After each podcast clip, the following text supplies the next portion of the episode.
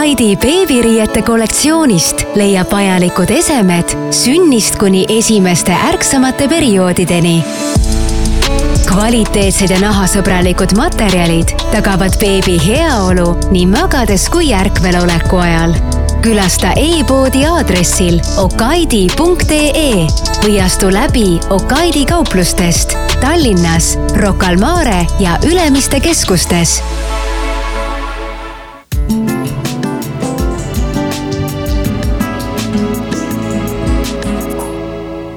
tere, hea kuulaja! algab Pere ja Kodu podcast Üheksa kuud. mina olen Katariina Ratassepp ja täna ootab meid ees erisaade. kui siis selle saatesarja põhisaadetes me räägime raseduse kulust ja ja rõõmudest ja muredest seoses tita kasvamisega kõhus ja ja jutustame erinevate arstide ja ämmaemandatega, siis erisaadetes me puudutame muid olulisi teemasid, mis siis äh, last ootavatele vanematele olulised on ja täna me räägime sellisel teemal, mis iga lapsevanemat siis moel või teisel puudutab. ja selleks on lapseriided. ja selleks on meile täna külla tulnud äh, Okaidi brändi juht Eestis ja Lätis, Maris Ottenson ja Eesti Okaidi kaupluste juhataja Katrin Vanker. tere, Maris ja tere, Katrin! Tere! tervist! no kuna meid kuulavad siis tulevased lapsevanemad ja võib-olla neil on sünnitustähtaeg juba, juba lähedal ja nad mõtlevad juba lapse asjade peale, et räägime siis nüüd sellest natukene, et mida võiks siis beebile mõeldes, riietele mõeldes siis koju üldse varuda mm? -hmm. Ähm, kindlasti noh, alustame siis hästi elementaarsest asjast nagu podid e,. beebide podid, et ehm, et minu enda kogemus ka, et ma hakkan kindlasti rääk-, rääkima hästi palju läbi enda kogemuse, et alguses ei ole vaja varuda tohutult palju neid podisid ja sipupükse, asju, et tegelikult kui ju laps sünnib, ta hakkab kohe kasvama hästi-hästi kiiresti. et ähm,, et piisab täiesti kahest-kolmest podist mis sa arvad, Katrin? nõus et kahest-kolmest eest avatavast podist ähm, sipupüksid kindlasti hästi mugavad ähm,, ka kaks paari täiesti piisav äh,. ei ole vaja kolme-nelja paari, et ähm, ta lihtsalt kasvab nii kiiresti välja äh,. siis kindlasti müts, väiksed kindad et näiteks minu laps kandis neid väikseid kindaid äh, kuni isegi kuuenda kuuni, et kuna ta äh, niimoodi kuidagi kui hakkas magama jääma või une ajal ta nagu niimoodi nagu ehmatas või nagu niimoodi äh, ajas ennast ise üles oma kätega. ja, ja neil on need väiksed küüned ka, et nad võivad tihti nagu endale haiget ka teha, et need kindad tegelikult aitasid hästi palju, et äh, soovitan kindaid võib-olla isegi mitte ühe paari, vaid kaks paari küll vähemalt mm. -hmm. ja ühel hetkel mul kindad otsas, siis ma tõmbasin sokid äh, ehk siis sokid võiksid ka olla ja, ja, ja siis ähm, äh, kindlasti selline pidulik või selline esindusrüü, et äh, millega siis võib-olla tulla haiglast koju näiteks e,. või siis äh,, kui tulevad äh,, perekond tuleb vaatama, eks ju, et siis ka on ta sellises pidulikus äh, vormis. et üks selline esindusrüü võib ka olla. ja, ja siis pidžaama äh,, selline ka eestavatav e,. minu laps sündis aprilli lõpus äh, ja kolmandal mail ta tuli koju ja siis ta oligi tegelikult enamus aega selles mõnusas pidžaamas, et, et tal ei olnudki, oli küliliasendis, magas ja siis oli selles pidžaamas, et, et ta oli niisugune hästi nunnukas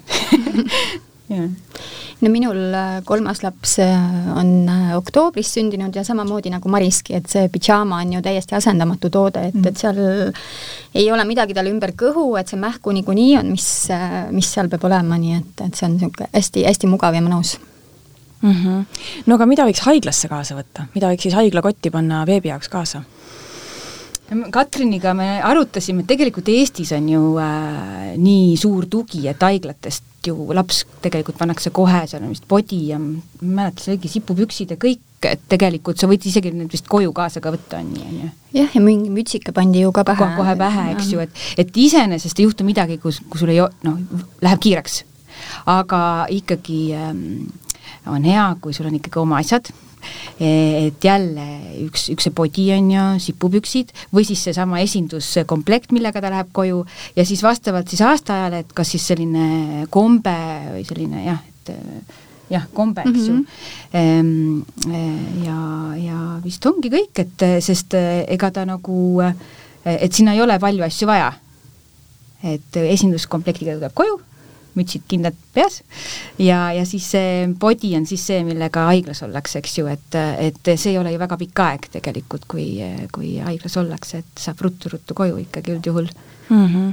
aga Okaidi müüb ju ka natukene ka muud peale lasteriiete, ma mõtlen, kas magamiskott mm -hmm. näiteks, kas see võiks haiglas kaasas olla e,? Tegelikult esimesel kuul e, üldse seda magamiskotti ei soovitata aga mina olen ise tohutu magamiskoti fänn, et, et Okaidi siis soovitab alates siis esimesest elukuust, mitte siis see null kuni üks, vaid siis, kui ta on juba ühekuune, et, et seal on väike piirang, et alates po-, kolmest poolest kilost, ehk siis kuskil viiskümmend üks sentimeetrit, et, et siis võiks hakata kasutama magamiskotti, et teda loetaksegi üheks turvalisemaks ähm, nii-öelda siis magamise siis äh, riietuseks, eks ju, et et sul ei ole vaja lina ega tekki, vaid sul on üks selline magamise kott, kus on siis kaelaauk, käeaugud ja, ja see hoiab siis last äh, hästi turvaliselt seal ähm, ühes temperatuuris, et laps ei siputa teki pealt ära, eks ju, et et äh, ta on ühtlaselt ähm, seal soojas ja tal tekib hästi tugev selline side ka selle kotiga, et, et tal on see oma lõhn Äh, hästi lihtne oli reisidele kaasa võtta, keerasin rulli, panin kohvrisse, et minu, minu laps oligi kuni kaheaastaseni oli kogu aeg selles magamise kotis, et et ja öösiti oli näiteks väga hea imetada, et sa ei võta teda sealt soojast teki alt ja ei pane pärast sinna külma voodisse, vaid et ta ongi sul selles soojas kotis kogu aeg, annad süüa ja paned pärast tagasi, et et ta on kogu aeg selles soojas. Ja isegi kui ta öösel näiteks ärkabki üles, et ta saab ähm, ühel hetkel, kui nad hakkavad ise seal püsti tõusma ja ringi liikuma, et tegelikult ta saab selles kotis väga edukalt liikuda. Äh, ja, ja, ja kui tuleb jälle uni peale, et siis ta noh, ta on kogu aeg seal soojas, eks ju, et see on see, mis tihti lapsi üles ajab, et neil hakkab külm, et emme tule pane tekk peale, on ju, et siis ähm, see magamise kott kindlasti väldib seda. ja teki puhul ka, et laps võib ju selle omale näkku kuidagi siis jalgadega visata või et, et magamiskoti puhul seda äh, muret ei ole et mul on hästi, mul endal praegu silmes ka on see väike videolõik, et kuidas, ähm, et kui minu laps sai juba ise voodist välja tulla, et siis kuskil kell neli-viis hommikul ma kuulsin, käis väike müts ja, ja siis ta jooksis koos selle kotiga vutt-vutt-vutt-vutt-vutt minu, minu kaissu, on ju, et, et selles kotis saab ka vabalt joosta, kotijooksu saab teha. no minu jaoks on see täitsa uudis, mul on küll kaks last, aga see magamiskoti teema on mulle täitsa võõras, et, et väga äge, selliseid uusi asju mõeldakse välja mm. -hmm. meil, meil käidi poes korra küsimas, oli selline hästi looduslähedane perekond, kes käivad telkimas tihti, et siis nemad ostsid äh, telkimiseks kaasa selle magamiskotti, et endal ju suurel inimesel on, et, et siis väiksele inimesele ka vaja sellist magamiskotti mm.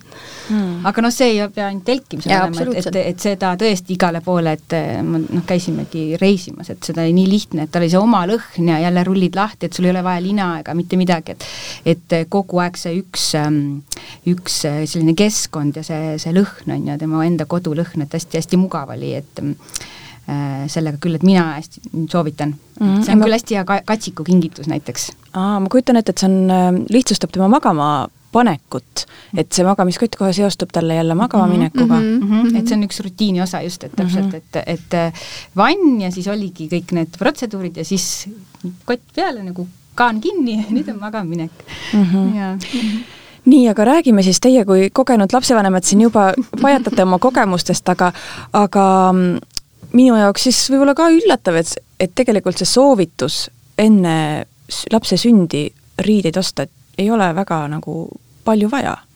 et, et aga ma kujutan ette, et kui esimene laps on sündimas, siis see poodides see valik võib võtta silme eest kirjuks, et on igasuguseid sitsilisi kleite ja viigipükse ja lipsukesi ja no kõike ju ei jõua kanda ja need ei pruugi väga praktilised olla ja need ei ole ka lapsele tihti väga mugavad.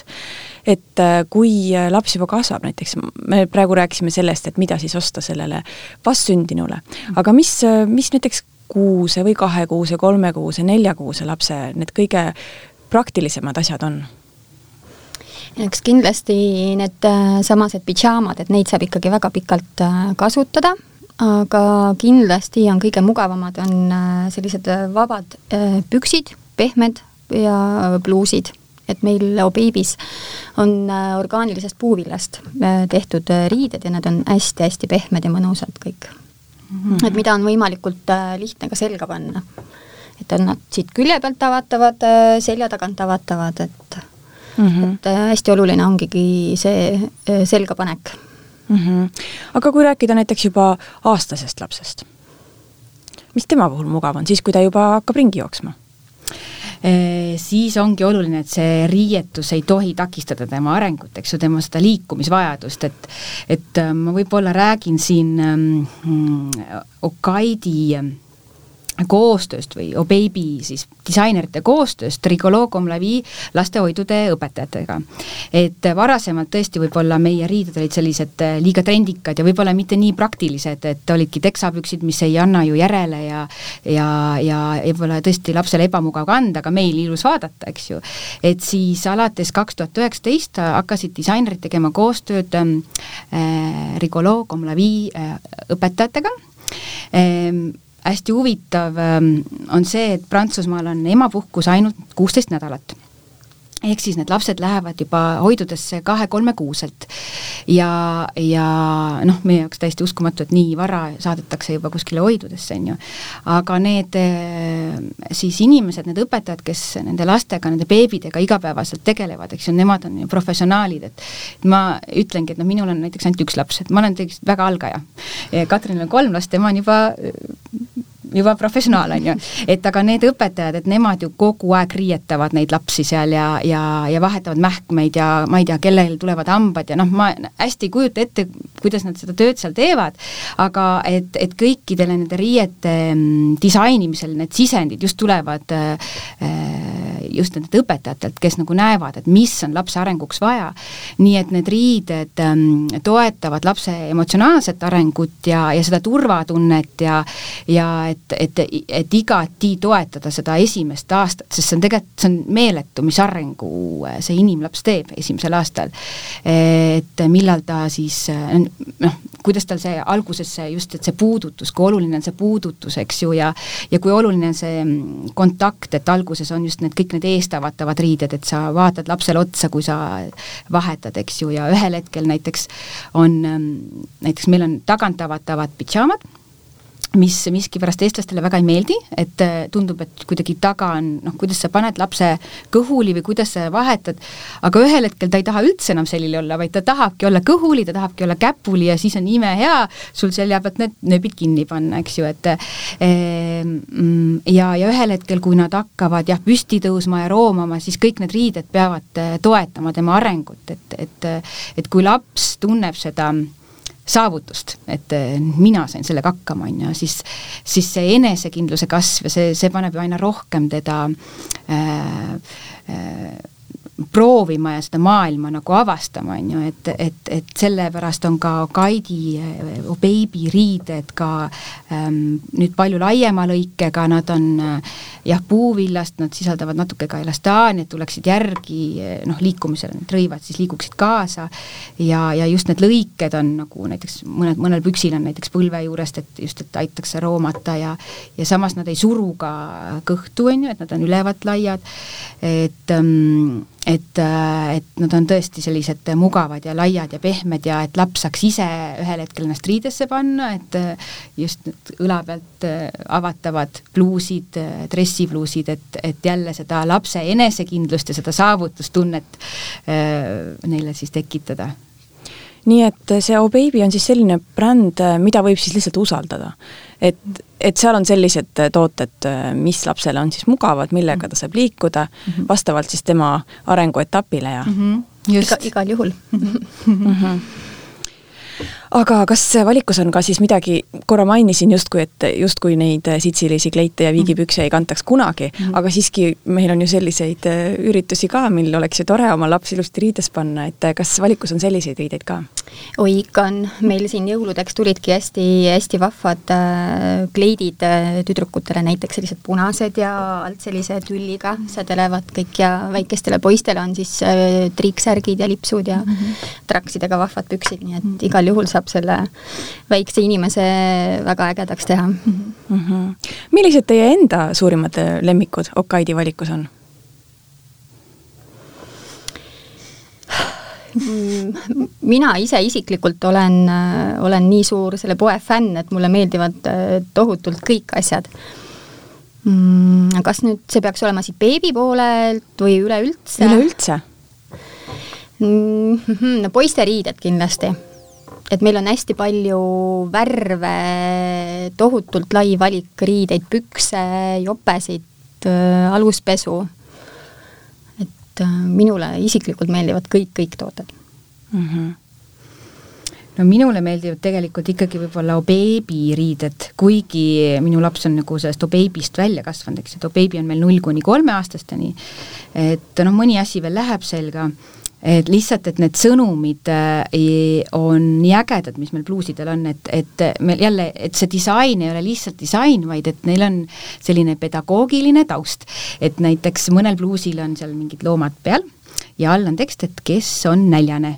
ja siis sa pead arutama, kes nendest äh, kassidest on seal näljane või et äh, üks pilt, mis mul on silme ees, et on niisugune väike lõvi ja siis on suur lõvi ja, ja, ja siis all oli vist tekst, et kui ma saan suureks, siis ma olen isa või midagi sellist, et et, et need, et, et need bluusid või need pildid, mis seal on, et need panevad sind ka natukene nagu mõtlema ja siis sa saad lapsega äh, rääkida ähm,. et, et tihti ka näiteks need pildid ka, et kuna lapsed samastuvad äh, mingil hetkel loomadega ja loomade hääli on neil hästi lihtne ju jäljendada, et ju, et kass ei ole kass, vaid kass on näiteks mjau ja koer ei ei ole koer alguses, vaid koer on aua.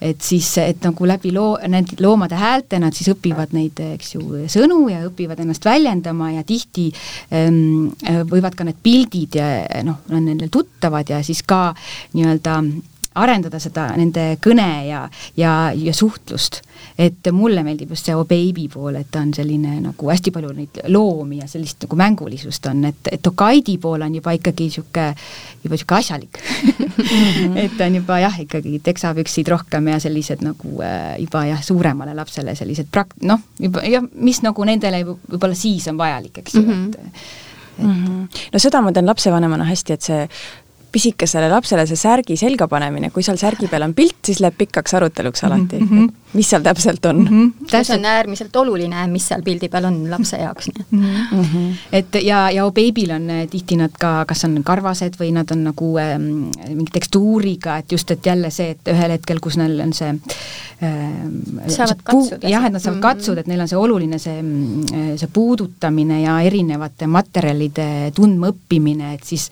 et O Baby'l on kõik need särgid ka, kas seal on kumm, kas seal on karv, kas seal on mingi veluur või tikand, et Okaidi poole peal ei ole, et seal on pigem äh, lihtsalt trükk mm. -hmm no natuke te juba rääkisite, aga ma küsiks ikkagi veel, et milline bränd see Okaidi siis on, et millele te siis kõige rohkem rõhku panete?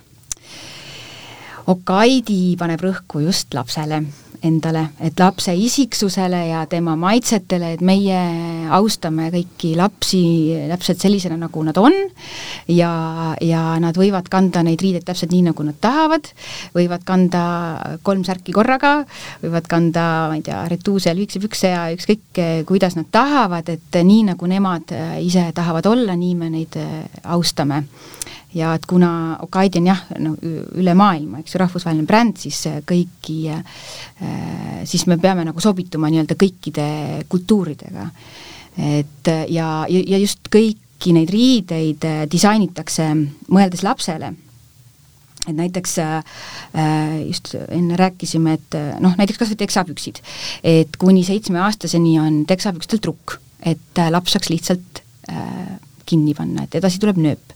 siis ähm, eh, näiteks väga äge on, et meie aluspesu äh, retuusidel ja T-särkidel on, et noh, kui te teate, et, et riietel on see hooldusetiketi see, kus on need tingmärgid, eks ju mm, -hmm. et nad on tihti, et kui sa selle ära lõikad, siis jääb selline kõva äär ja laps jääb see sügelema mm, -hmm. siis Okaidil on äh, seal vahel väike riideriba, et sa lõikad selle sildi sealt riideribast ähm, läbi nii et sul ei jää nagu äh, sügelema mm,. ta ei jää hõõruma. ta ei jää hõõruma jah, et Nendel jälle toodetel, mis vastu ihu jäävad just, et nendel mm. kõikidel on kasutatud. et jälle mõeldud jälle nagu lapse, lapse peale, eks e,. siis me, Okaidi kasutab hästi palju äh, taaskasutatud materjale, et meil on taaskasutatud puuvill, taaskasutatud nailon taaskasutatud polüester ja, ja siis jah, mahepuuvill, eks ju, et beebide poole peal on enamus riideid mahepuuvillast ja Okaidi poole peal on siis ka nüüd T-särgid ja retuusid et just, et Okaidi on võtnud sellise suuna, et, et aastast kaks tuhat kakskümmend viis, et kõik riided oleksid siis nii-öelda jätkusuutlikust materjalist. see on küll väga tore uudis. jah, jah, et, et meie joped on siis äh, taaskasutatud äh, polüestrist, mis on tehtud plastpudelitest, et juba eelmine aasta reklaamisime, et Okaidi on äh, ümber töödelnud nelikümmend miljonit plastpudelit mm. ja, ja noh, jah, et siis ja nailon ja kõik need on siin, lähevad ujumisriiete mm -hmm. tootmisesse ja et et, et selline just see jätkusuutlikkus, et, et meie üks sloganeid on, et et kasvavatel lastel oleks parem maailm, et siis Okaidi äh, just disainib ja mõtleb kogu aeg, et, et need lapsed, kes praegu kasvavad, et see maailm oleks parem mm. -hmm, sest et nad kannavad neid riideid küll praegu, aga nad peavad ka tulevikus selles maailmas elama mm -hmm, hakkama. täpselt nii mm. -hmm. No me natuke juba rääkisime sellest, et milline bränd Okaidi on, et millele te rõhku panete, aga aga milline on teie keskmine klient, et, et kuna riided ikkagi lõpuks ostavad lapsevanemad, millised on need lapsevanemad, kes, kes Okaidit eelistavad? meie kliendid on, ma arvan, trenditeadlikud et äh, Okaidi ähm, disainib siis äh, rõivaid just järgides siis täiskasvanute trende ja moode. aga kindlasti me, meie plaan ei ole teha väikseid täiskasvanuid, vaid et ikkagi laps on laps ja, ja läbi nende trendi värvide ja lõigete siis need, kõik need riided siis kohandatakse vastavalt lapsele. et aga eestlased on võib-olla natukene ikkagi konservatiivsed, et kui tihti näiteks siin kaks tuhat kaheksateist äh, juba Prantsusmaal tuli moodi nii-öelda need mm, üle põlve püksid, mis on natuke laiemad, siis meil oli ka kohe sortimendis ja, ja jäid seisma, et Eesti inimestele oli see võõras. ja eelmine aasta me neid, või sellel aastal me neid ei võtnudki sortimenti, aga juba küsiti. et, et eestlastel läheb natukene aega, et selle trendiga kaasa minna, aga nad on trenditeadlikud, et selles mõttes, et, et ei lepita lihtsalt retuusidega, vaid et ikkagi soovitakse ka nii-öelda neid trendikaid moetooteid. Küll aga meil on kuskil kaheksakümmend protsenti on nii-öelda meie klientidest, kes armastavad nagu neid basic tooteid, on ju, neid põhitooteid, retuuse ja, ja ja teksaseid ja dressipükse ja selliseid igapäevaseid mugavaid riideid, on ju, et, et meil on ka niisuguseid tuunikaid, et et et, et Katrin äh, saab kindlasti veel rääkida. et tõepoolest, nagu Maris ütleski, et äh, hästi palju meie kliendid hindavad just täpselt seda mugavust äh, ja kvaliteeti, et meie riided on ka väga-väga kvaliteetsed, et nad kestavad ja neid saab pärandada ka järgnevatele ja järgnevatele lastele, et, et see on just, just hästi-hästi oluline. et ei ole tooted üheks korraks vaid mm. -hmm jah, mina võingi öelda, et, et ma olen küll, eks ju, ise brändijuht, aga minu laps käib kogu aeg teise ringi või isegi kolmanda ringi ja mõni asi on isegi neljanda ringi Okaidi riietega. et meie firmas on nii palju väikseid lapsi ja, ja, ja, ja me, kuna Okaidi need tõesti need värvid ja kõik need püsivad nii hästi, et ma vahel nagu vaatan, et issand, see on ju täitsa nagu uus, et kuigi ma mäletan, et see on nagu paari aasta tagune mudel, et, et, et me, me ise ka hästi palju nagu siin jagame neid mm -hmm. tooteid mm. -hmm. no see on ju väga tore. rääkige natuke veel sellest O oh Baby uuest kollektsioonist no äh, beebide puhul muidugi äh, võib-olla see kollektsioon niimoodi, et noh, et, et nagu neid trende nii palju ei tooda kaasa, et pigem ikkagi jälle see mugavus ja, ja, ja, ja kogu aeg parandat-, parendatakse võib-olla neid mudeleid, neid lõikeid, eks ju, et meie anname ise hästi palju tagasisidet, et äh, kohe, kui kliendid midagi ütlevad, meie saadame Prantsusmaale tagasiside, et et, et ja, ja järgmine hooaeg on juba, näed, et ahah, näe, nad on ära teinud selle asja, et, et nad nagu pigem neid lõikeid parendavad arendavad ja ja, ja võib-olla uusi materjale, et, et noh, just nagu need nii-öelda jätkusuutlikud materjalid, et et, et tuuakse siin näiteks, meil on olnud ka rami, mis on tegelikult, rami on nii-öelda see nõgestest tehtud materjal, on ju, et mm -hmm. et mhm. pigem kogu see, need kollektsioonid ja asjad lähevad nagu lõigete ja, ja materjalidega, mitte niivõrd võib-olla nende värvide osalt, et ikka on need natuke roosasid ja ikka helesiniseid ja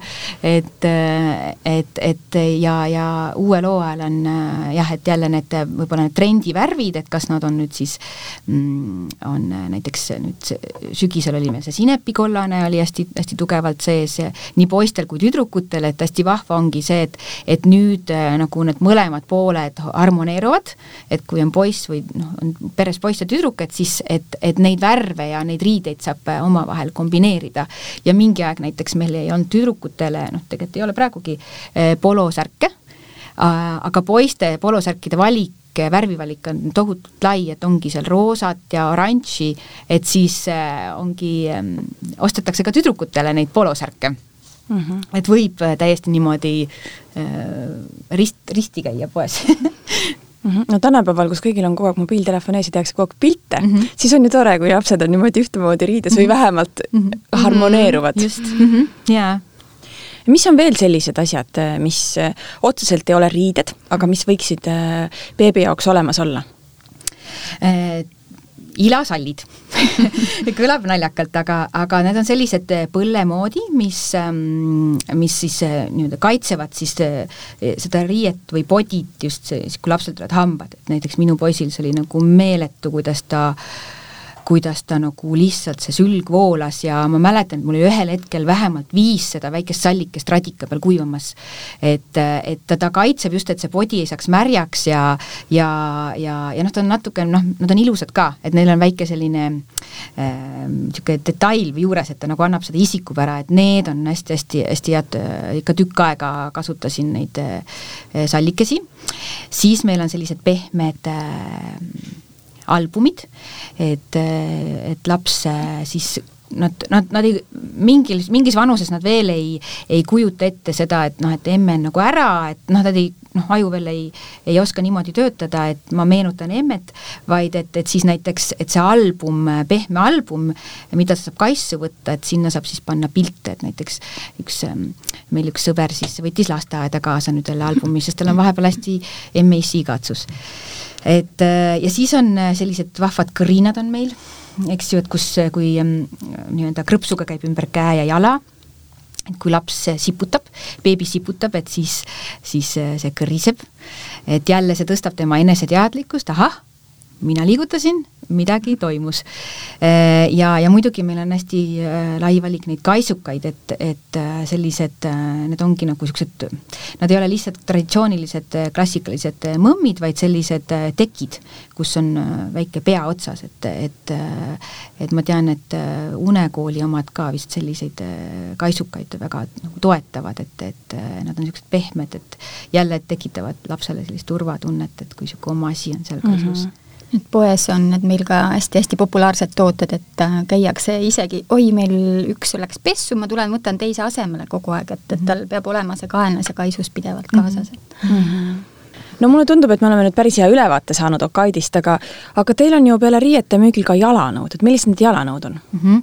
meil on äh, jalanõusid siis tõesti alates sünnist kuni siis number kolmkümmend kuus et äh, nendele väikestele pisikestele, kes siis tõesti tulevad näiteks haiglast koju, et meil on sellised papukesed, on ju, et äh, mis äh, saab ilusti krõpsuga panna jala otsa nad on, näevad hästi ägedad välja, hästi pehmed on ja, ja, ja nahast või on siis riidest, eks ju, et, et ta hingab hästi kerged.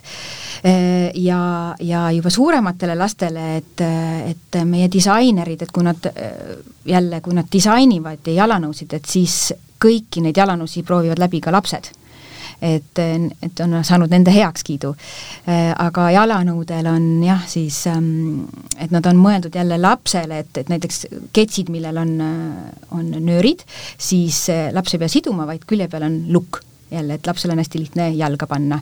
ja taganaas, et, et saaks kindlasti lihtsalt jalga tõmmata. Ja, ja, ja jalanõude sisetallal on ähm, selline poolring Okaidi logoga ja mõlemil jalanõul ja kui panna need õigetpidi kokku, siis see moodustab ringi ehk siis ta õpetab lapsele, et, et jalanõusid õigetpidi jalga panema mm.. et kui sul on nagu risti, siis ei tule mm -hmm. ringi. sest kõik lapsevanemad teavad seda, et mingil hetkel nad ei lähe õigetpidi jalga. no nad lähevad kohe automaatselt niimoodi, et nagu nende jaoks ongi see õige, aga just ja. see on jah, hästi niisugune hea õpetlik moment. Mm. -hmm. et, et jah, et ja ninad on meil, eks ju, jalanõude ninad on tugevdatud ja, ja, ja krõpsud ja ja beebidel, just beebi poole peal on need tennised, nüüd uued, need on tohutult pehmed, et jälle nagu toetada seda lapse, seda arengut just kõndimisel ja et tal oleks lihtne joosta ja ja, ja et, et, et vastavalt siis lapse arengule on ka need disainerid siis just neid jalanõusid Äh, disaininud, et kas ta siis on kanda toetav või et või on see nina, eks ju, lahti, see on näiteks sandaalidel on hästi-hästi oluline, kui ta laps hakkab kõndima, et et varvas oleks lahti, aga kand oleks toestatud, on ju, ja ja, ja, ja siis äh, tüdrukutele on meil, Okaidi tüdrukutel on meil hästi vahvad sellised ketskingad, mis on hästi populaarsed, et nad sobivad tõesti Äh, nii kleidi juurde kui ka, ja pükste juurde, on ju, et et, et meie see jalanõude valik on ka suur, aga ta on jälle mõeldud äh, lapsele mm. -hmm ja jalanõud meil tehakse ka värvi poolest sellised, mis sobivad äh, nende uute kollektsioonidega, mis tulevad, et saab teist komplekti meie poest mm. -hmm. no väga tore mm. -hmm. aitäh, Maris, aitäh, Katrin, et andsite nii hea ülevaate aitäh, armas kuulaja, et sa meid ära kuulasid, kõik meie saated on endiselt leitavad Spotify'st, iTunes'ist, SoundCloud'ist ja kõikidest teistest suurematest podcast'ide rakendustest.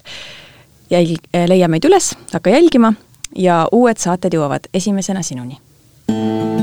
Okaidi beebiriiete kollektsioonist leiab vajalikud esemed sünnist kuni esimeste ärksamate perioodideni kvaliteetsed ja nahasõbralikud materjalid tagavad beebi heaolu nii magades kui ärkveloleku ajal.